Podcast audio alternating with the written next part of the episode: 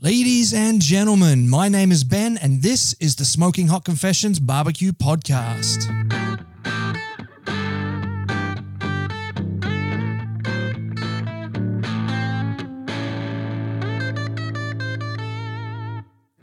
Hey, family, I hope you're well wherever you are and you got that thin blue smoke rolling. This is episode six of season seven, and season seven is completely focused all on the Australian barbecue scene. In fact, I'm so into the barbecue scene, I'm kicking off this season by talking to the top five ABA and KCBS teams. And today's guest is Lance Rosen of, now take a big sip of your drink. Big Boy Competition Barbecue Team, Big Boy Bricks and Mortar Barbecue Joint, Southern Grace Diner Bricks and Mortar Barbecue Joint, and Temples of Barbecue, the internationally awarded barbecue cookbook. So this is going to be a huge episode. So I hope you got an extra tall beer there with you to help you get you to help get you through it. So in this episode, we're going to find out. I mean, Lance is clearly obsessed with barbecue, so we're going to get the story behind how everything he's doing, how that started. Uh, we're going to get into the Temples of Barbecue cookbook with him as well, because that's got a fascinating story behind it and it is uh, very highly internationally awarded. So we're going to find out more about that.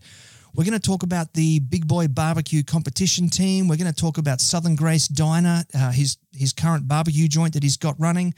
We're going to talk about how his 2019 season went, his 2020 plans. We're going to talk about Camp Brisket. He just got back from the United States. How cool does Camp Brisket sound? If you're not sure what that is, you'll find out from Lance very soon. It is on my bucket list, so I am really keen to find out all about it. And we're going to round out the lesson. Sorry, we're going to round out the episode with a lesson on selecting ingredients. So Lance is going to give us a rundown on everything we need to know about choosing meats and other ingredients. So, this episode is going to be absolutely jam packed, and I cannot wait to get into it. So, let's not wait. This is the internationally awarded Smoking Hot Confessions Barbecue Podcast with your host, Ben Arnott. How long's it been since your last confession? And Lance, welcome to the confessional, mate. How you doing? Good, mate. Thanks for having me. Anytime, my friend. Anytime. I'm glad you're that, that you're able to fit me in. You've got so many barbecue projects on the go at like all the time. My wife is barbecue. What can I say? Sorry, did you say my life is barbecue or my wife Absolutely. is barbecue? well, she's, she likes me because I smell of barbecue. yeah, I'm, I'm lucky in that regard as well. My life, uh, my my wife considers barbecue to be a like a, a an aftershave or something, which is it, it's quite handy. Uh, and barbecue cologne. There you go. That's the word I was looking for. Cologne. Yes, yes, yes, yes. All right. So, as I said in the intro, you have got so many things going on. Before we get into each and every single one, take us back to the start. How did you get into barbecue? In the very, very beginning, I always used to cook on charcoal. So, being an exile or growing up in South Africa and moving to Australia, charcoal was our life. I mean, we never cooked barbecues or grills on gas. Um, and my first restaurant, which I opened in uh, 2005 was Rusk, um, South African's contemporary fine diner with charcoal grills. Um, charcoal uh, grill that I had was custom made by a Yugoslavian guy in his back garden. And, you know, we used to always cook on coals and we used to use the coals at the end of the night to, you know, wrap meats in silver foil, wrap a leg of lamb for the next day's special and cover it in the coals and cover in the ashes or sweet potatoes or that kind of thing and run them as specials the next day. My brother-in-law moved to the US for um, work. He was supposed to only be there for a couple of years, and he's still been there, so a long, long time. and we went to go and we went to go and visit, and they're in New York City. And um, on our last day, they walked us. They're like, "Well, we'll go out for a family dinner, take all the kids, take everybody out." And this is 2008, 2009, and we went to a barbecue joint called Rub, which is R-U-B, Real Urban Barbecue, which was a Kansas City style barbecue joint, which I found out later underneath the Chelsea Hotel. I was uh, really keen to be going because I'm a big, uh, you know, Janis Joplin, Bob Dylan fan, Jimi Hendrix, and they all wrote at the Chelsea Hotel. They, you know, hung out there in the 60s and, uh, you know, uh, way wow. back then. So um, I was cool. really keen. Yeah, I was really keen to go to the Chelsea Hotel. I was just like, I didn't know about barbecue. Um, I'd read an article once upon a time about a guy called Ed Mitchell who did whole hog barbecue in the Carolinas. That was in a Saveur magazine, and I you know, pulled out the article and read it. I didn't really know much about it, you know. And um, anyway, so we sat down and it was a very um, dodgy kind of dive bar, kind of a joint sports bar at the front and rickety tables out the back and little uh, smoker out the front, which they had like the old red schoolhouse uh, JR smokers. Um, and, um, you know, they put down a platter and we just got a platter to share and it was uh, called the, uh, the Baron because it was um, Paul Kirk, who was the Baron of Barbecue, one of the founding members of the Kansas City Barbecue Society, was one of the partners in the business anyway, so I just my jaw kind of hit the ground, and it had everything, you know, ham, sausages, brisket, ribs, chicken, turkey, you know, it was all the meats were there, pork, everything else, and you know, I ate this meat, and I was just blown away by the simplicity of it, and kind of just fell in love with it. Yeah, that's that's awesome, and it's it, so your your whole life has been basically turned around by just this chance introduction at a hotel that you were going to because you're into music at the time. Yeah, absolutely. And you know what the worst thing was? It was the last night of my holidays. So we were flying out the next day. So I didn't get a chance to explore it any further, you know. So I came back to Australia and I'm like, right, I'm going to go and do barbecue. You know, that was amazing. How do you do that? You know, and um, you know, 2008, 2009, there wasn't a lot on the internet about it. Um, you know, and so first stop at the, in those days, barbecues galore. That was the barbecue shop that everyone shopped at. That's all there was, yeah. Know? Pretty much. And I walked into barbecues galore and they didn't know what the hell I was talking about. You know, those the, the four burner gas hooded barbecues. That's what they called barbecue. That's all they knew at the, in those days. And couldn't find anybody that had them. And, you know, kind of sat in the back of my head and I was doing different things at the restaurant at the time, um, trying to replicate this without actually having a proper smoker. And then about f- four or five months later, I found a guy who was bringing in um, pellet smokers. Um, and I found a, I got a Weber Smoky Mountain and I started playing with barbecues. Um, you know, part of the issue I had back then in 2009, 2008, 2009 was there was no wood, there were no rubs, there was no, no. fuel, none, none of that, no barbecue sauces, none of that existed. So everything I had to do, we kind of did from scratch. Um, and the biggest issue I had with the Smoky Mountains was there was no wood. Um, you know, I, I, really didn't like uh, red gum for smoking. Uh, there's a little bit of iron bark around. I called the guy about an apple, uh, some apple wood, and he's like, "I'll just bring a chainsaw and a trailer and come and get some." You know. Oh wow. Um, yeah, so that was kind of like nobody knew what I was talking about, and there was really no interest in what I was doing. So, um, other than the fact that you know the first special I put on at the restaurant was a pulled pork special. So I did a, I decided I'm going to do a, a barbecue plate as a special, and I did some pork and um, I cooked it at home. I had, you know, had my wife running and checking the temperatures for me, and then I ran home from the restaurant when it was ready, pulled it out in the afternoon, let it rest. I did some pit smoked beans, some coleslaw, some homemade barbecue sauce, and some chips. That was the platter. And um, I'm like, yeah, this is no way this is going to sell, you know. Like, um, you know, and we opened at we used to open at five thirty at night. Um, at six o'clock, you know, the first customers came in, and by six thirty, I'd sold every single portion I had, and people wow. were just going absolutely bananas for it. The staff, the the customers, everyone, everyone ordered it. Everyone, the first person that ordered it, everybody saw it, and then that was it. So from there, I'm like, oh, I've got to do more of this, you know, and that kind of just got me going yeah, it certainly would have been quite quite motivating to sell out in 30 minutes. Pretty much, you know, that's all we sold. You know, was, yeah. I mean, you know, you got all the other sections in the restaurant, and we had, you know, a very uh, substantial kitchen brigade at that time, and um, you know, that's all we sold. So that was great.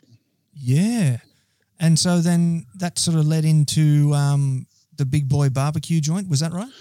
Pretty much. So um, we're coming up to the, to the end of the year, and we always used to close like just around Christmas for about three weeks. Christmas and the first two weeks in January because it's pretty quiet that time of year. And um, I said to my wife, I said to her, you know, you know, why don't we close the restaurant and do barbecue? And she's like, you know, what are you talking about? Like seriously, you, you know, shut up, you know, because you know it doesn't exist. It doesn't exist here. If somebody if somebody was interested in it, they'd be doing it you know, and we should. I'm like, well, we should do it. And she's like, you know, go back to sleep. It was three in the morning Oh, because that's when we have those conversations.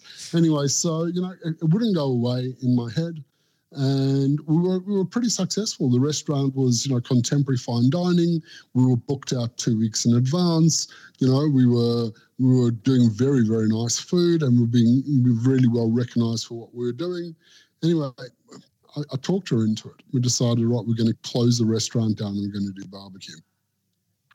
So we did that, and then I decided, well, I can't do barbecue until I've, you know, I know, I know more about it. So packed up the family and took a trip to Kansas City because the first barbecue I'd eaten was Kansas City style barbecue. That's what I knew. so So we, we went to Kansas City. I'm like, we're going to go to Kansas City and we're going to eat barbecue. makes sense to go um, back to where it all began.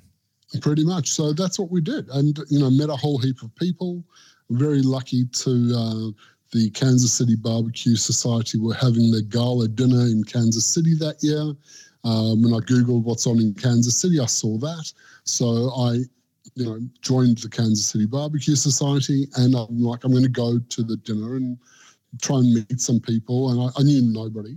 I really knew nobody and I knew nothing about, I really didn't know a lot about the scene of barbecue and this is now um, uh, uh, 2010, end of 2010, 2011. So how do you handle a situation like that when you're walking into the KCBS annual dinner and sort of you don't know anybody and you don't really sort of know a whole lot about what you're talking about with barbecue? You just sort of walk in and pick someone and shake their hand and say, "Hi, I'm Lance and I like barbecue." Pretty much, not not really. Well, what happened was like, you got to walk up and you got to go to the registration desk and get your name badge, right? So I walk in, I go, "Hi, I'm Lance Rosen, and I want to, you know, can I grab my name badge?" And they go, "You Australian?" I'm like, "Yes, I am." They go, "Do you know Bob?" I'm like, "Bob? Who the hell? Like, seriously, it's a big country. Who the hell is Bob?" They're like, "No, no, you, do you know Bob?" I'm like, "Yeah, it's a big country, you know." And they're like, "All right, you got to you got to get with Bob," you know. I'm like, "Oh, who the hell is this Bob guy?" Right? Anyway, so you know, every person I met was like, "Do you know Bob? You're Australian. you know, where are you from? Do you know Bob?" I'm like, because they love the accent, and you know, it's kind of unusual uh, for an Australian person to be in Kansas City in the middle of nowhere. You know. Anyway, so Bob turned out to be this guy whose name is Robert Carruthers, who's passed on unfortunately, and um, I meet Robert, uh, Bob, and Robert, and he, turns out that he is the partner of Carolyn Wells, who is the first lady of barbecue and um, one of the founding members of the Kansas City Barbecue Society. And he's this Australian guy from northern New South Wales who was in Kansas City and knew a lot about barbecue and was about to set up a um, travel um, travel company doing ad, like adventure tours, barbecue tours through American South. And, um, you know, so we were chatting and he introduced me to Carolyn, who I didn't know who she was, but this is my partner Carolyn, this is this one and that one. And they had, you know, people out there with displaying barbecues and goods and stuff like that. So I took a, like a bit of a showcase. So I walked around, I met the guys from Yoder. I mean, I didn't know anything about Yoder Brand. They'd kind of been starting up and they were talking about maybe we'll come to Australia and there's nothing in Australia yet, that kind of trip. Anyway, so um, they go, well, why don't we catch up for a coffee over breakfast tomorrow? So I'm like, oh, that'll be great. So uh, we sit down and I say to them, look, you know, I've fallen in love with barbecue. I'm out here to have a look and see what it's all about. And they were like, right, we know exactly who to put you with, right? You're going to go to speak to this person and we're going to introduce you to that person. And they pretty much introduced me to everybody I needed to go and speak to, uh, starting off with the guys at Joe's Kansas City, you know. And I met a guy there by the name of Doug Worgul, who is the marketing manager of uh, Joe's Kansas City. And um, they um, pretty much walked me in. I said, hi, I'm Lance. So they sent me to come and say hello to you. And they'd, int- they'd made the call before I got there. And he's like, fantastic. You know, we're very excited that you want to take barbecue to Australia and that it doesn't exist there yet. And, you know, let's walk you around. And this is our production manager. And, you know, spend as much time with whoever you want to spend time with and chat. And they pretty much gave me production timelines and recipes and spoke to me about, answered every single question I had, you know, and, you know, it was like that. It was just very generous. And for me, that was probably the biggest surprise and the introduction to barbecue is how generous everybody was, generous with their knowledge and their time. God, that's an amazing opportunity to get that kind of detailed information from Joe's. We went there. Uh, we went to Kansas City last year for the NBBQA conference, and the NBBQA people took us to Joe's and Slaps and Plowboys, and uh, they took us to the original Joe's down underneath the old. It, it, it's still a functioning gas station, but the barbecue stuff's all downstairs underneath, and then the ground floor is half gas station, half barbecue joint and it was phenomenal. The food there was amazing. So that is an incredible opportunity you had right there. It really was. And I mean, uh, uh, at the same time as this is going on, there's still this Kansas City Barbecue Society conference, team of the year stuff, all that kind of stuff. So uh, there's a guy by the name of Rob Magee who's uh, was smoking hogs on the Hilton, I think was his team name, and then uh, he went. He then went to go and open Q39. So um, Wow. I met him there, and he's like, um, at the Hilton near the airport, which is miles away from everything. He's like, you know, so I'm like, oh, can I come for lunch? And so I went out there and had a chat to him. And he said, look, I'm, a, you know, I'm about to leave here. I'm about to open my own place, and tell me about what you're planning on doing. And we had a chat about, you know, where we wanted to go because my background is also in, in kitchens four and five star hotels, which I'd run, um, as well as you know French fine dining where I started out. So we had a lot in common, and we had a good chat about that. And it was just absolutely amazing time because you know you, you, meet these people and you, you really don't know who they are in the society or in the community at large. And you you've just met these people and you know you're no threat to anybody because you're not opening up down the road from them. And everybody's very excited that you you are interested in their passion and that you in, going to introduce it in another country. So everyone was incredibly generous. And I think that's one of the massive lessons I learned very early on is that lesson about barbecue family and about sharing and about growing with people's help because nobody gets there on their own. No, you're absolutely right, and that is one thing I'm really happy has uh, has transferred across when the barbecue culture has made the jump across the Atlantic. Is that um, is that that generous spirit has come with it? Yes, absolutely. I think you know there's when when the competition um, realizes that by supporting each other we can grow the community. When the restaurants support each other rather than trying to take a stab at each other, I think that's a very big turning point. And I think we're kind of getting there now, you know? Mm, definitely, definitely. So, this trip that you were talking about that you took to Kansas City, was that the kickstart of the Temples of Barbecue uh, tour? No, that was way, way, way before. Oh, that. okay. Oh, so, oh, so we're not even there yet. No, that was 2009, 2010. Anyway, so what happens? Well, I came back, I opened my barbecue restaurant, and we had, you know, the, the first barbecue restaurant in Melbourne, possibly Australia, and the first bricks and mortar. I know there was like Paul from Silver Creek had the smokers, but you know, nobody was really talking about barbecue. It wasn't even a conversation um, until you know we were discovered by some food writers and they started writing about us and barbecue started gaining traction in Australia as it was overseas as well, similar time frame. Anyway, so you know what happens is you've got a barbecue restaurant and people are coming in and discovering barbecue, and so you talk about barbecue all day.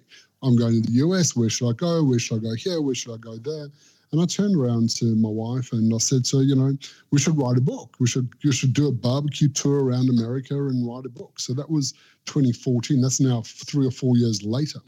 Uh, four years later. So spoke to a photographer friend of mine. I'm like, oh look, we're thinking about doing a book. Would you would you be interested in uh, doing photographs? He was a an ex chef by the name of Dean Cambray, uh, who had Cambray's restaurant in Melbourne. When I was doing fine dining, he was the other you know major fine dining joint. And uh, he turned around to me and he went, "Go now, don't wait, go and do it." He goes, he goes, barbecues. People are starting to get interested.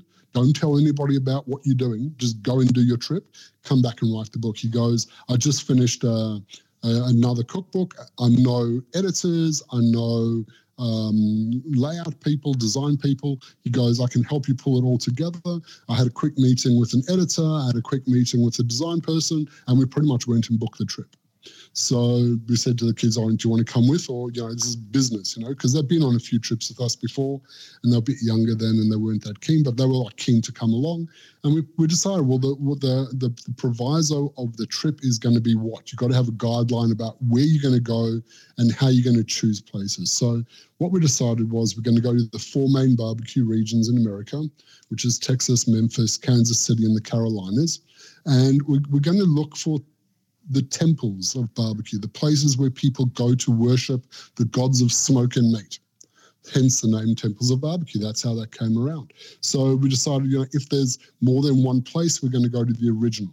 And we're not going to look for the latest and greatest. We're going to look for those iconic barbecue joints, you mm. know, the places that are established, the places that people that they've been cooking on wood and they're cooking on wood and smoke forever.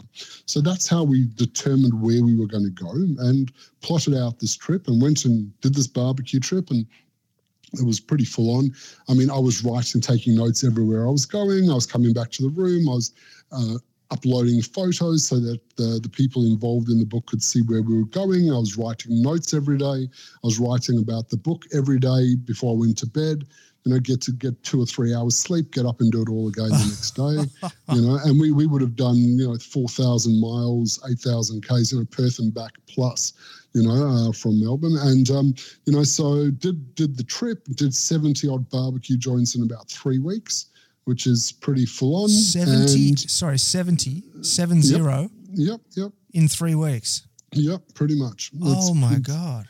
Yeah. Well, the, the most recent trip I did, which was Texas, I did 10 days and I did um, 25 barbecue joints in about 10 days. Oh, and I had wow. two, in those 10 days, I had two days at Camp Brisket, so I wasn't traveling. So it was about eight days, eight days of barbecue travel. So um, I have I have barbecue issues. I'm quite quite happy to admit that.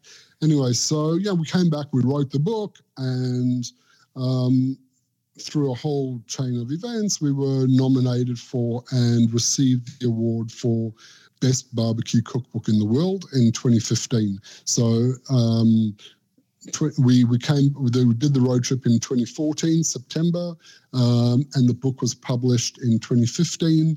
And in 2016, we got the award for 2015 for the best barbecue cookbook in the world, which is surreal. I mean, I wasn't even going to go to the award ceremony when they let us know we were in the last three. They they basically sent us a, um, you know, you go through a process where they go, oh, you've been nominated for best barbecue cookbook in Australia, and that was, you know, well done. You got the best barbecue cookbook in Australia, and so I'm high fiving everybody. And as far as I was concerned, that was a win.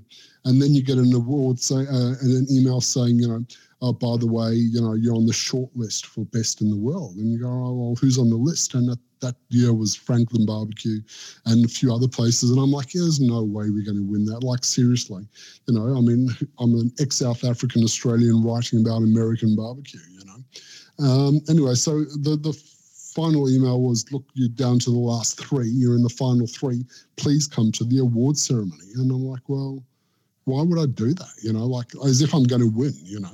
Yeah. And uh, it ended up going and we ended up winning. And honestly, I was shaking like a little girl for hours afterwards. and, um, you know, it was an amazing thing. And sometimes still got to pinch myself because, you know, that, you know, who who wins the award for best barbecue cookbook in the world? You know, it's it's. I mean, you you would never expect that and as you said, up against some big names too, like uh, Franklin's barbecue book there as well. I mean, that's that's a phenomenal achievement. Yes, well, I mean, I mean, this is worldwide. You know, there's barbecue books from the UK and and people doing barbecue, not only American style barbecue, but barbecue all over the world. There was an English guy, there was Franklin's, there was people in in in the in Europe as well, uh, where barbecue has taken hold as well. So, you know, it, it, amazing and very very honoured to to have received that award. Mm, yeah, yeah. And so, was this about the time that you started putting together you, your ideas for Southern Grace Diner? No, that was that was about 2015, 2016. So we kept running Big Boy Barbecue. We opened up to about uh, we opened up to three different stores, um, and as you know, after the third store opened, we got a short lease on a location that we liked. When the lease came up, the landlord was playing silly buggers with us, so we ended up closing the third store. We went back to the two stores, and then um, in uh, 20, um, just going going back now, uh, last year, um, 2019 um, end of 2018, I was like, well, I'm not loving what I'm doing anymore. I'm just not not enjoying it. You know, mm. it's it's it's um, the same old, same old. We're very much tied into the the menu the way it was. Um, you know, and the, I just wasn't enjoying what I was doing. So I, I, kind of felt like I needed to do a change. We were doing different specials. The the business kind of took us in a direction. It gets a life of its own, if I can put it that way. So when we started, because there was no woods and there was no smokers, you know, we ended up, we started off cooking on pellets. And then when we moved to our second store was in the city and there was a rooftop bar and they wouldn't let us put a smoker in the shop. So we ended up smoking off site and running the food in, oh, um, doing pain. all of that kind of stuff. You know, so the business kind of just takes you where it takes you, you know, uh, gets a life of its own. And I, I kind of felt like I wanted to do more of an artisanal style barbecue. Um, you know, and I kind of felt that the, the barbecue community and the barbecue knowledge of the people around us had changed and grown up. We were no longer doing an introductory to barbecue, basic barbecue, which is kind of the way we started our menu, um, and kind of felt that we were tied into what we'd originally done, and we just we couldn't. Once we were going to change what we were doing, we might change and come up with a whole new concept. So I'd, I'd fallen in love with I have a love of home style food. I guess that's what it comes down to. And Southern food. I mean, I, I've done this barbecue trip where we wrote the book, but I've done several other trips to to the US and been to lots of different places um, in the South specifically. I mean, I have a massive love for the South and small town America. Um, and some of my favorite dining is in little diners and little restaurants where you know you're getting home style food. So we discovered this style of food called Meat and Three, which was started off in Nashville and canteen style where you know you pick your meat, be it fried chicken or meatloaf or barbecue ribs or whatever you get, pick your sides and canteen style and sit down and eat. And for me, it was very reminiscent of Australia and I guess the 70s and 80s and pub style food in Australia where you get your roast and your veg and your, you know, your home style food, you know. And more and more, what I noticed was that people are not cooking at home. Um, people are getting a lot of takeaways, and people kind of had a nostalgia, or I have a bit of a nostalgia towards home style cooking of the grandmothers and the mothers, you know. And so the style of food, the meat and three, was something that kind of appealed to me, um, and soul food in itself. And for me, barbecue is a part of soul food. When you look at soul food, what soul food is, barbecue is one component of soul food. Now, is is is soul food like a a specific genre of food in terms of meats and veggies, or is soul food um, the the affective uh, domain attached to that food? So, is it like is it is it soul food if it reminds you of family and home, or is it soul food if it ticks box A, B, C? of ingredients? Well, I think I think soul food is um, a southern style of food, um, and it, it, it, encompasses many things. So it's comfort food. Um, it's also um, often food of the the poorer people, you know, and um, you know when you're thinking secondary cuts and oxtails and things like that, and candied yams and barbecue and whole hog barbecue and you know brisket for example you know brisket is a secondary cut and was often not used on the table of the more affluent um, people because you know it was tougher and needed to be cooked longer and so it was given to the poorer people. It's cheaper you know and so that's kind of where soul food fits in. So it ticks some boxes like that but i think it also ticks the comfort boxes as well comfort food you know and so when you think about your nana and your you know your mother and the food that they cooked when you were younger. And you know for us in australia soul food might be you know vegemite and cheese sandwich you know or a you know a toast. No well it might very well be because that's you know when, when you're not you know if you're jewish and you're sick and you eat chicken soup that's soul food you know food for the soul you know. I think kind of relates to that but the soul food that i'm talking about is more specific to the american south um, and the small towns that i love so much you know, and my love affair with the American South and small towns, you know. So, um, one of the things about the, the, the concept, so I decided to that I was going to, I wanted to, I needed to take a break from what I was doing because I was getting very frustrated and not happy with what we were doing, and I wanted to take a bit of a break. I had this idea for soul food in the back of my head, and um, went on another, you know, road trip because that's what you do when you, you know, when you need to take a break, you need to get away and you need to just relax and think about it, you know. And with the soul food thought in mind, I, travelled to places where I thought I might see stuff that you know would spark my interest and my energy again for the style of food that I'm, I'm talking about. So we travelled through. This was September 2018. Um, and it was the year of my 50th and one of my really good school friends' 50th. So we did this road trip together. So we, we went, um, it's a big trip. So we went Kansas City, because, you know, all good things start in Kansas City. And I've got so many people that I love there that I, I you just, you know, it's like seeing family. So you got to go and catch up with everyone. So we went Kansas City to uh, St. Louis, Missouri.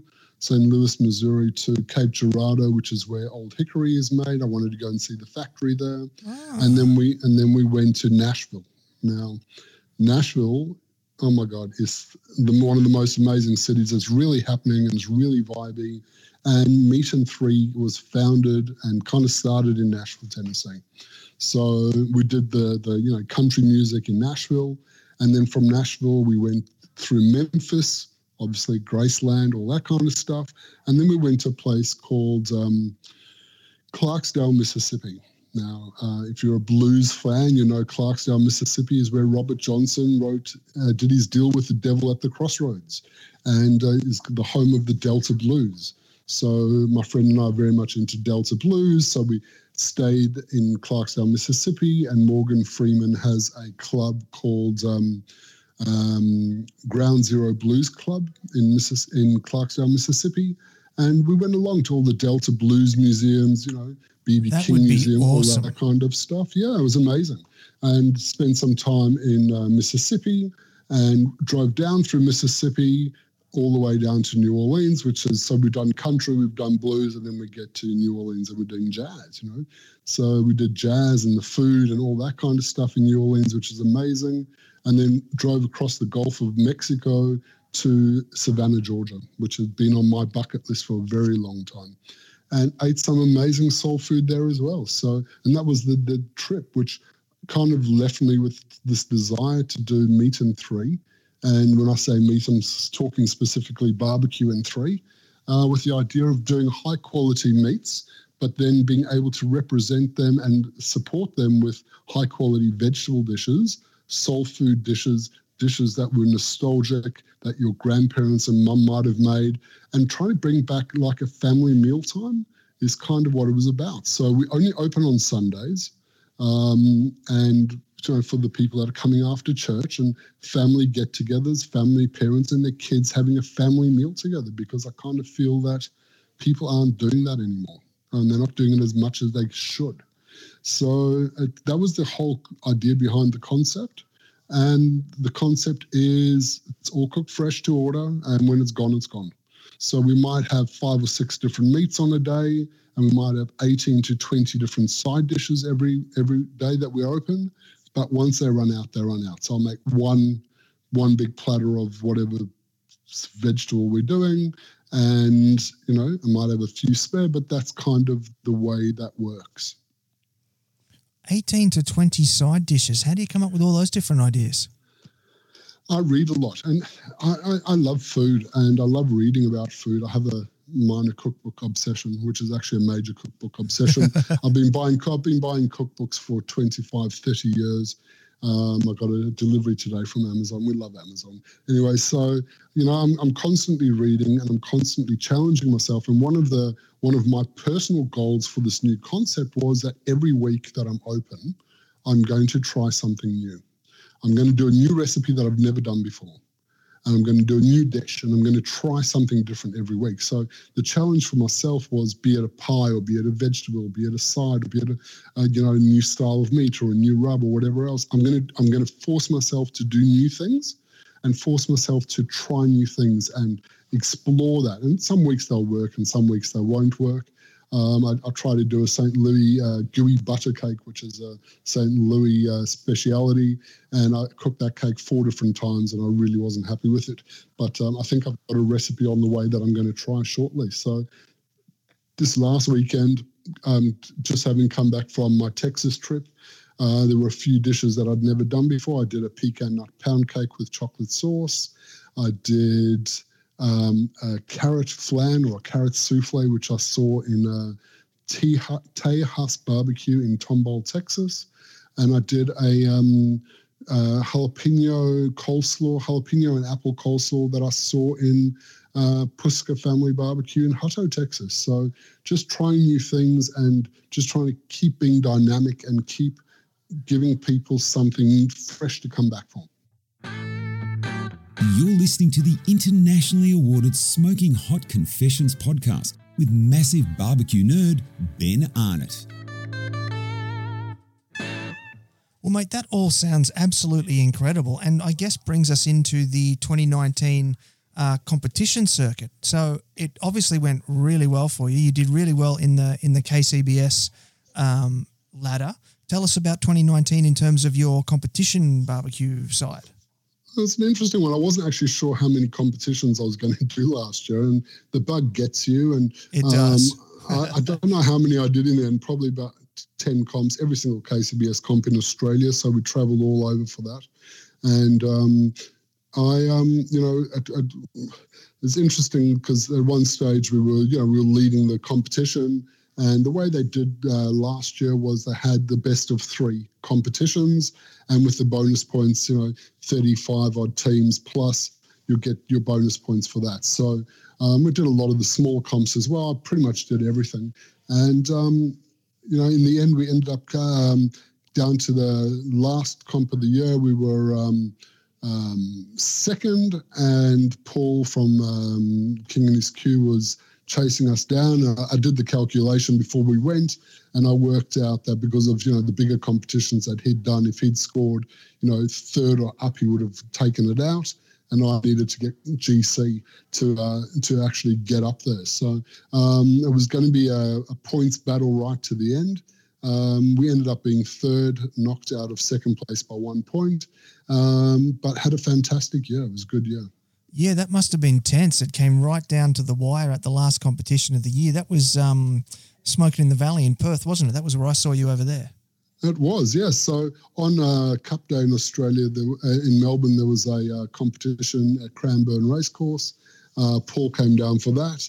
And you know, um, at that stage, I, he kind of did the points count and was like, "Oh, I'm going to go to Perth." I wasn't going to go to Perth until I found out he was going because he would have knocked me out of uh, second place. So, I, with like two days to spare, I'm like, "All right, I've got to go." He's going, I have to go as well. Um, lucky a really good friend of ours over there um, from Molly's Smokehouse, Jason and Bundy, weren't competing that weekend because it was his birthday. So I called up and went, Oh, can you help me out with gear? He goes, Look, I'm not competing that weekend because it's my birthday. I'll give you all my gear. I got a comp set, a comp kit sitting there waiting to go. So I, I grabbed all of his gear. I was cooking on, you know, every smoke I'd never cooked on before, and uh, just packed up my gear. And with two days' notice, was out there doing a comp. So that was pretty full on. It was great. So did you basically just like grab your knife roll and some uh, some rubs, sauces, and injections and jump on the plane? Pretty much, uh, rubs, sauces, injections, and my meats and knives, and off we went. That was it. Oh right, okay. So you so you took your your all, all, all your meats over with you. Yeah. What so was... my fly in fly out uh, strategy. My first time I flew in and flew out to do a comp I spoke to butchers where I was going and they were going to put meats aside. But you know what happens is they don't get to age up the meats properly for you and you really don't know what it is you're getting until you land. So the stress of that was just, well, I'm not going to do that anymore. I'm actually going to prep my meats here, get my meats that I'm happy with, and um, make that selection and take them with me. So I take them with me. So that's when I fly in to do a comp, um, rubs, sauces, injections, and I've got it down to the minimal minimal amount of kit that I need. You know, one tub of uh, sauce, one tub, you know, the rubs, and um, I don't cook a lot of meat at a comp. I cook one brisket, I cook two pork butts, I cook three or four ribs, and I cook maybe um, 14 pieces of chicken. You know, so I don't cook a hell of a lot of meat because it gets really expensive if you're doing 10 comps a year. Oh yeah, no doubt about that at all. I, I'm uh, I'm an ultimate tight ass when it comes to competition barbecue when I'm competing. And like I'll I'll still lay down a thousand, twelve hundred dollars per competition without even trying. Yes. yeah, you don't have to. You don't have to blink. I mean, you're getting a, a decent quality wagyu brisket, and you're spending you know 150 to 200 bucks for a brisket. If you get two of those, it's 400 bucks you know. And so, you know, if you do, uh, you know, 10 comps, that's another two grand extra a year by cooking two briskets.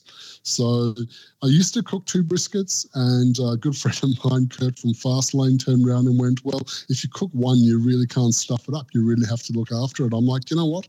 You're right, because if I've got two, if I stuff one up, I've still got the other one as spare. So I cook less, and you've just got to baby that thing. You know, you just you know you can't let it go because you've only got the one.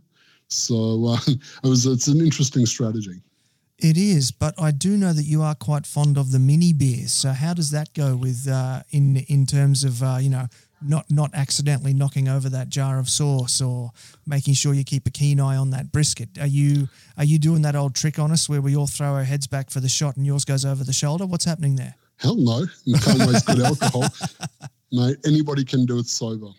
Yeah, true. All right. True. Anybody can cook a piece of meat sober. We want to uh, have as much uh, fun as possible. Uh, we do drink. You know, I try the night before the comp. I try to ease back a bit, but we do have we we got our uh, beverage uh, rituals. You know, usually at six o'clock in the morning it's uh, bourbon coffee, and nine twenty two it's you know the the shots. We do shots, good luck shots with whoever's around us. Um, you know, we do go through quite a lot of bourbon over the weekend, you know, and then uh, the other turn-in strategy is when you start turning in chicken, that's when you start drinking hard. And you've got turn-ins every half an hour, so you know you've got a couple of hours of hard drinking. By the time you get to your brisket's done, you're done. You know. Both you and the brisket are done. Pretty now, much. Now I I came in late on that 922 shot um, over there over in Perth. What's the significance of 922? Well, uh, uh, in the US, there was the 922 was good luck shots. I think it's before, you know, everything's on, everything's got time. And I'm not sure about the exact significance of 922 itself, but I know that that's when you do good luck shots. And a lot of people in the US changed that to 911 after, you know, the uh, attacks. Um, but we still go with 922. And I think it's about camaraderie and getting people together and wishing people good luck. And very often, you know, the people who come to 922 shots do well. You know, I, I you know, I, I there's been times where it's been grand champions and reserve grand champions that were all at 922s, you know. So that's, uh, you know, come around, have shots with me, and, you know, you might stand a chance, might help. You never know. I'm, I'm still sticking by the theory that you're getting everybody else loaded and tossing yours over the shoulder. Oh no, most certainly not. I um, you know, I think the uh, the first Grand Championship I won, I think you know, I think it was an afternoon where there was I was very very drunk, um, and you know, um, one of the guys was pouring me bourbons, and somebody came up to me and went, "Oh, that's a, what beer are you drinking?" Because he'd filled up the cup with so much bourbon that it looked like it was a beer. Oh God! You know, I was pretty um, pretty plastered, but you know, we have fun with that, and you know, it's uh, you know, the night before I stop drinking. Uh, I don't drink the night before comp um, much. And um, you know, during the day, the Saturday, if, if, you're turning in on a Sunday and you're cooking Saturday night, I'll drink on the Saturday, but the Saturday night I stop and then, you know, Sunday morning at 6 a.m., bourbon coffees, and we start up again. So just try and keep focused on that and move forward that way. Yeah, fair enough. All right. So 2019, how's that set you up for 2020? What What do you got uh, planned? Well, it's, it's interesting. I, I, I, I compete a lot on my own.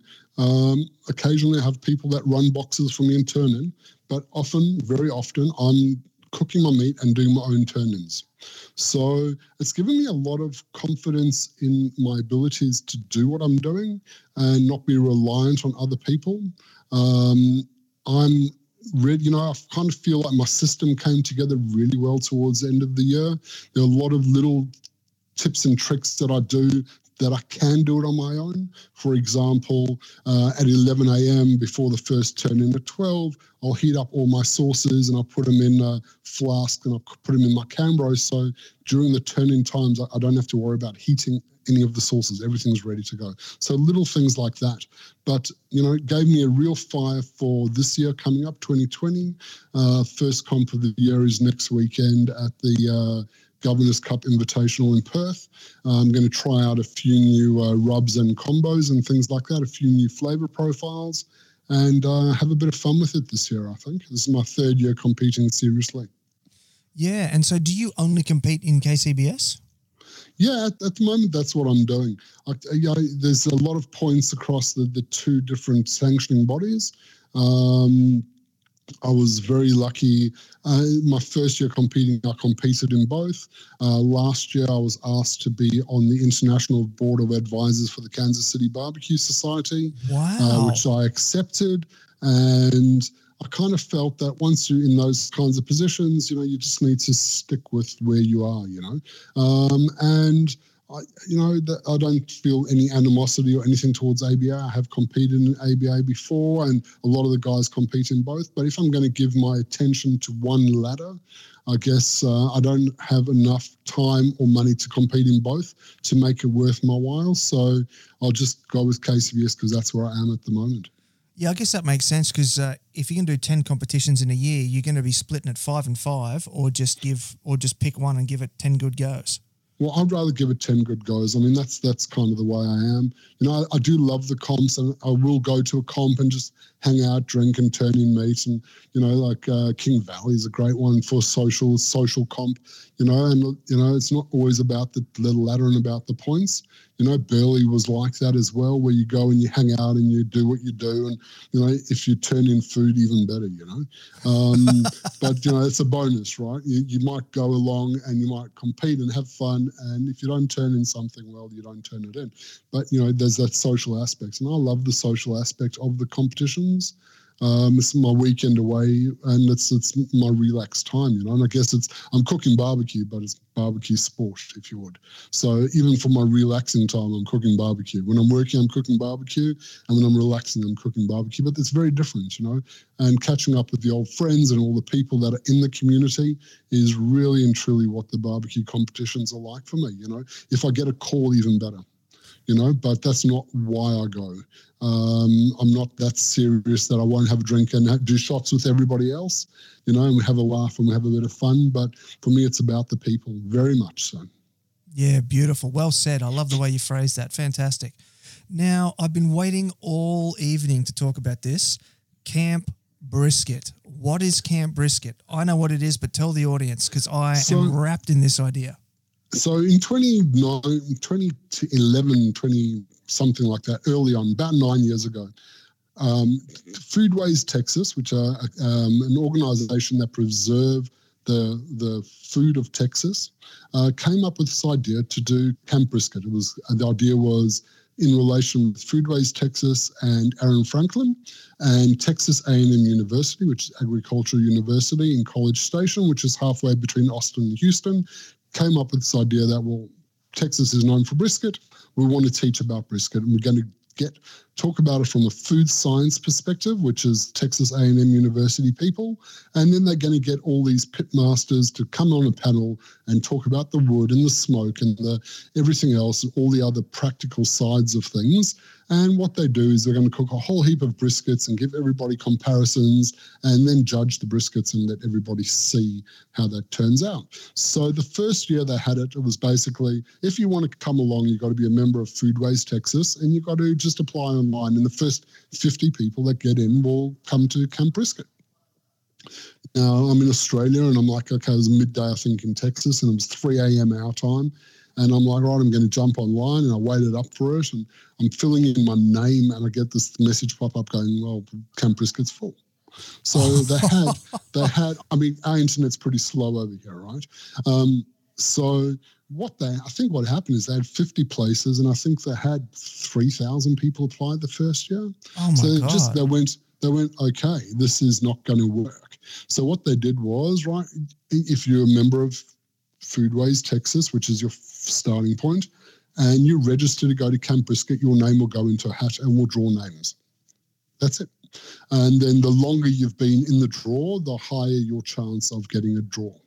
So I've been in the draw for six or seven years now. And um, at the beginning of last year, I'm like, oh, is there any point in me doing this? I've cooked a lot of brisket. I've cooked in competitions. I know a lot about brisket. And I'm like, you know what? I'm just going to chuck my name in the hat and I'm going to see if I get a draw. And I got drawn. So I was actually very stressed about whether or not to go. I spoke to a few different guys that cook barbecue in restaurants and everything else, and spoke to a few friends in Texas. And they basically said, Come, you'll meet some amazing people. And very much, I think, at some point, cooking barbecue and brisket specifically becomes about the one percenters.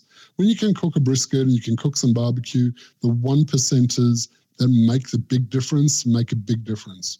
You know, you're not going to learn how to cook a brisket from scratch, but you're going to learn one or two things that are going to make a massive change to the final product of what you do. And I'm all about one percenters. So I'm like, I'm going to go. So went along and we had people like uh, Miss Tootsie and Kerry from Snows were talking and Russell Roegels from Roegels Barbecue in Houston and John Brotherton from Black Iron and Liberty Barbecue and uh, Wayne Moore and, and, and and the list goes on, right? And you got all these guys that are there.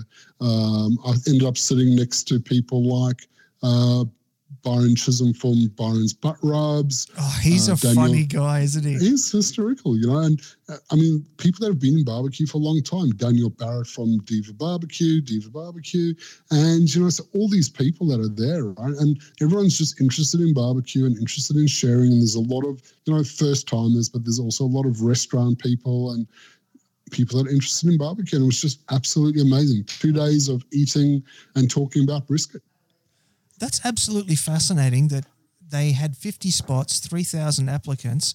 Instead yep. of making the event bigger, they've kept it that small size and yep. they've made it like a complete ballot draw. And it's, it's only one a year.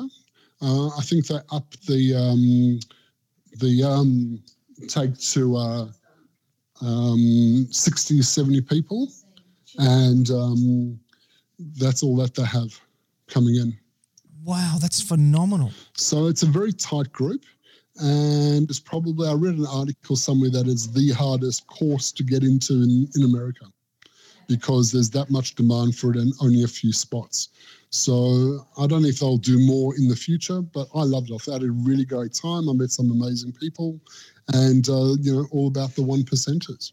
So it was absolutely then worth all the the time and expense to get over there for Camp? Absolutely. Absolutely. You know, they start off going, oh, here's four briskets, rate them.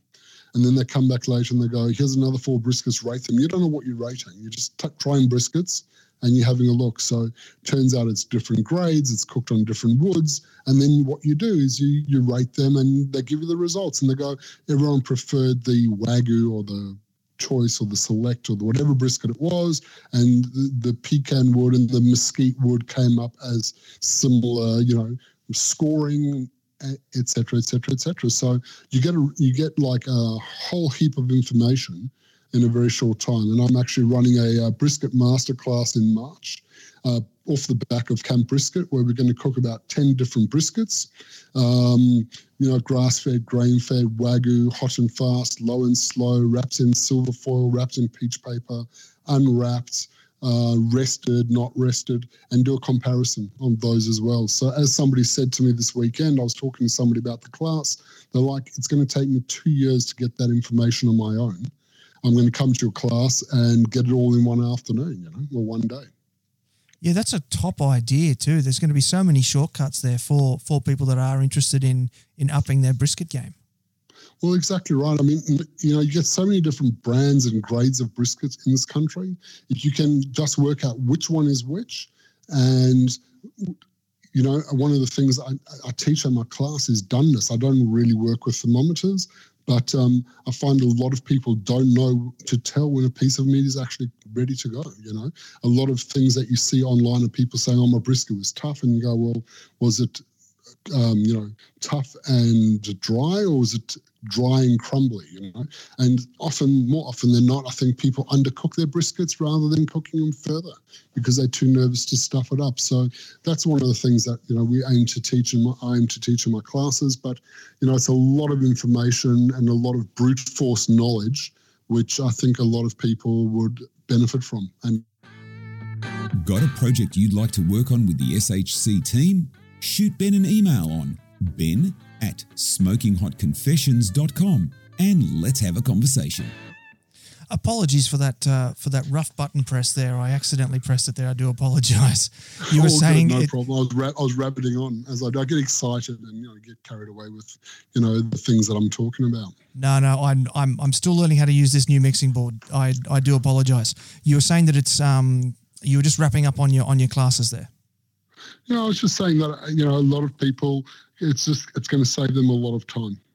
You know, to be able to uh, cut to the chase, work out which brisket to use, which wood they prefer, how they would like to wrap it, and when it's ready. You know, so it saves them experimenting at home. Yeah, great stuff. Great stuff. Now, one of the things that I've been doing with this um, series of interviews is I've been throwing it open to the guests, such as yourselves, to nominate a topic of your choosing to give a lesson on, uh, to give a lesson to the listeners on. And most people will choose a protein, or we've had someone choose a particular type of smoker. You've gone for something a little bit more abstract. You've gone lesson on selecting ingredients. So unpack that for us. Tell us all about this. I, think barbecue is a simple style of cooking. You know, it's meat and fire and smoke and time, and that's all it is. So you've got nowhere to hide. So if you have a good quality product, it shines. If you have a bad quality product, you can tell immediately, you know. And I, a lot of people argue and say, look, barbecue was, you know, cheaper cuts of meats um, and made to be tasty. I agree with that 100%. But, you know, talking brisket or talking chicken or talking ribs, you know, you can go to Costco for one and go to their rib fridge and go through and just pick the three on that are on top. Or you can do what I do and go dumpster diving or freezer dry, fridge diving at Costco and pull out every single rib and look at every single piece of meat.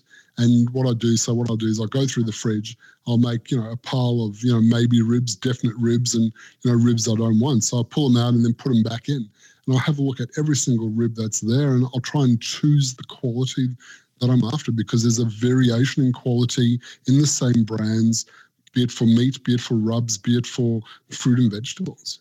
You know, um, you know, you go and stand and pick an avocado at the supermarket. You know, um, half the avocados that are soft are soft because people have picked them up and squeezed them to see if they're ripe. You know, and so being able to choose a quality ingredient, I think, will give you a quality finished product, uh, whatever it is you're cooking. You know, be a chicken, you know, you can go for battery chicken or you can go for free range or you can go for organic chicken. I really feel with chicken as one thing, you really get what you pay for, you know, and so tasty meats and things that you want to actually put in your mouth and eat and swallow and feed your family and friends. You know, I think when it comes down to quality ingredients, I think the the proof is in the pudding and the proof is in the final eating. And I think you get what you pay for. Absolutely. Now, the the first thing that, that pops into my mind is tomatoes. I find there's a huge difference between tomatoes I grab at the supermarket and tomatoes that I grab from the like the Sunday markets down the street, the the farmers markets. Um, the ones from the farmers markets, they're homegrown, they're organic, they just taste amazing. You cut the thing open, you can smell it. It smells like a tomato, and the ones from the supermarket just don't. So when you're going out there and you're looking for stuff, um, let's let's start with meats. What are you looking Yep. for when you're looking at meats? Well, first of all, if it's vacuum sealed, I'm making sure the vacuum bag's properly sealed. It's not doesn't have air bubbles in it. If I'm looking at the meat itself, I'm making sure it's not fizzy inside. Uh, I'm looking at the fat striations through the meat, not the not the thicker fat on the outside. I'm looking at the fat striations through the meat. I'm talking about brisket, pork, ribs, uh, lamb, that kind of stuff, and that's what I'm looking for. So, um, you know, pork ribs, for example, if I can see striations of fat through the muscle, I know that that's going to eat really well. Um, if it's leaner, brighter, pinker meat, it means it's probably younger and there's not much fat within the meat itself rather than on top of the meat. And I know that that's going to eat drier because low and slow, um, you know, is going to dry that out, can dry that out. You know, we get we get a lot of younger meat in this country. Um, people don't want to pay to have our animals fed longer and fattened up over time and let the flavor develop. You know, Neil Perry, very famous chef, turned around and said when you ask people about beef, they describe their beef as tender or not tender.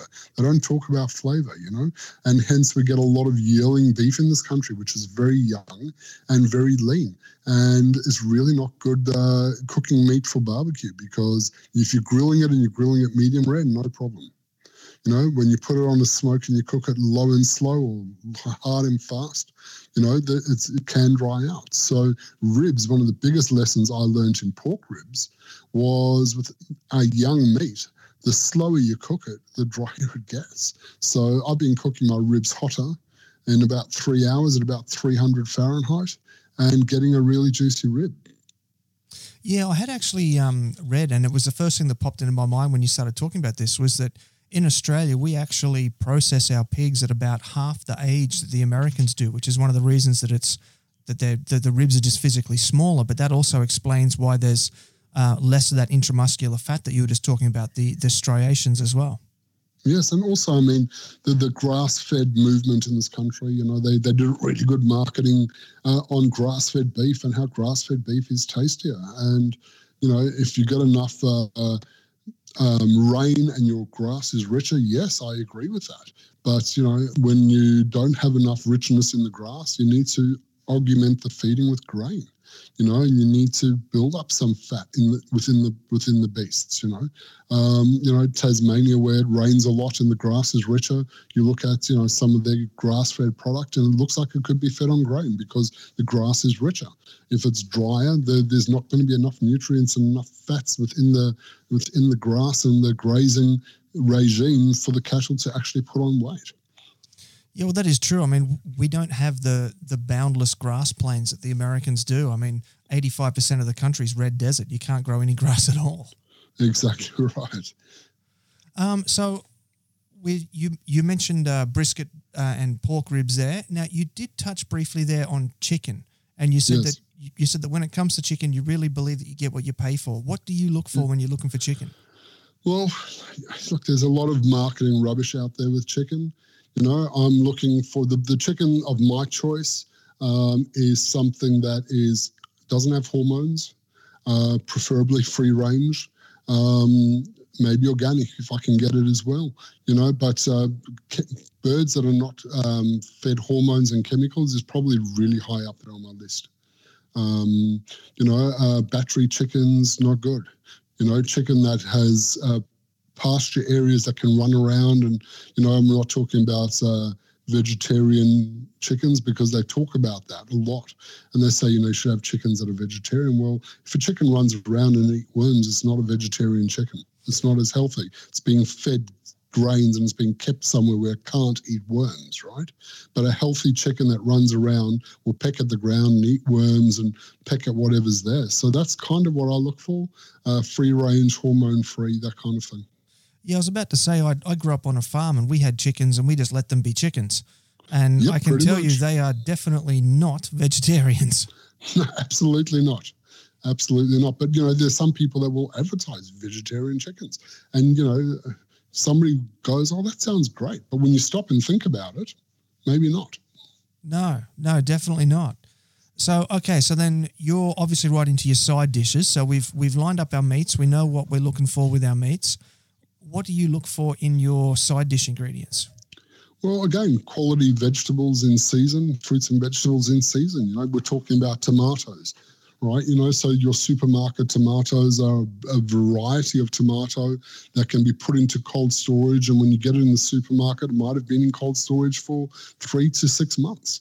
Whereas you go to farmer's market, you know, it's fresher and comes off somebody's land. And often what my general rule of thumb is if it smells good, it's good. You know, if you can smell the tomato and it smells of tomato, you're good. I'll walk past some vegetables, and if it smells like it's ripe and it's it's in season, you can tell. You know, and if the vegetable is not in season or it's been in storage and it's not at its best, it smells of nothing. Yeah, I, I completely agree. Um, I love a good summer mango and that's yes. exactly how I pick my mangoes at the at the markets. I walk through and I pick it up and I sniff it. Yep, cantaloupe, watermelon, all you know, any peaches, nectarines were in summer. So you know, you walk through the markets and you just get bombarded by these smells. You know, so you know, and and sometimes the supermarkets are better for certain things because they just go through a massive volume. You know, but um, seasonal fruit and vegetables not as much. So at, at Southern Grace Diner, then, is your menu seasonal? Yes, absolutely. The the side dishes change every week based on what's available and what's in its at its best. and that's kind of the you know the the guiding um, light, if you would, the guiding uh, vision of what I'm doing is it's seasonal. Um, and um, not only because it's cheaper when it's in season, but it's at its best. Mate, that is beautiful. I love the sound of that. And it sounds like you're doing a lot to support local farmers and markets and all that sort of stuff as well. So points all around for that. Well, I think, you know, it becomes a whole thing. You know, if we support each other and the small businesses support small businesses, then everybody does well, you know. The um, That old adage of, you know, the CEO doesn't need another beach house you know, whereas the uh, small uh, small producers they all need you know uh, school fees. You know, um, I think that's very relevant. Definitely, definitely. Now that's a beautiful point to sort of wrap up this this episode, mate. You've you've told us so much and you've you've held nothing back. So I, I really appreciate that. I'm going to throw the studio open to you now, and I'm going to say give some shout outs to whoever you want to give shout outs to, and tell everybody where they can track you down on the internet. Um, well, the shout outs go out to all the barbecue family, you know, because we all get there together and we all help each other out. So there's far too many people to mention one by one. Uh, you can find me on uh, social media, uh, not Twitter. Uh, Temples of Barbecue, Twitter's dead. Uh, Temples of Barbecue, Southern Grace Diner, and Big Boy Barbecue. That's Big Boy BBQ. Uh, Instagram and Facebook. Beautiful, beautiful. All right. Look, I'm going to say just one more time, thank you very much for coming on the show. I've had a ripper of a time and I've loved having you here. Thanks for having me again, Ben. Much appreciated. So there you have it, folks. That wraps up uh, episode six of season seven. Lance Rosen from whew, that big list Big Boy Barbecue, competition team, Big Boy Barbecue Bricks and Mortar, Southern Grace Diner Bricks and Mortar, Temples of Barbecue awarded cookbook, and so much more. How good does Camp Brisket sound? Seriously. If that's not on your bucket list, put it on and I'll see you there next year. I don't know how I'm going to make sure I get my name drawn. I'm going to have to, I don't know. I don't even want to say it, but I'm going to do it. I'd have to get there. It sounds phenomenal. So, huge shout out to Lance for joining me in the confessional, and a big thank you for taking the time. A big thank you to him for taking the time to share his stories with us. And so that's it for today's show. So do me a favor, tell a friend about the show, and make sure you invite them to the Smoking Hot Confessions barbecue community on Facebook. We're very welcoming and we love having new people join us. So until next time, take care of each other and keep on queuing. Thanks for listening to the Smoking Hot Confessions podcast. Head on over to smokinghotconfessions.com for recipes, tips, and Ben's own confessions.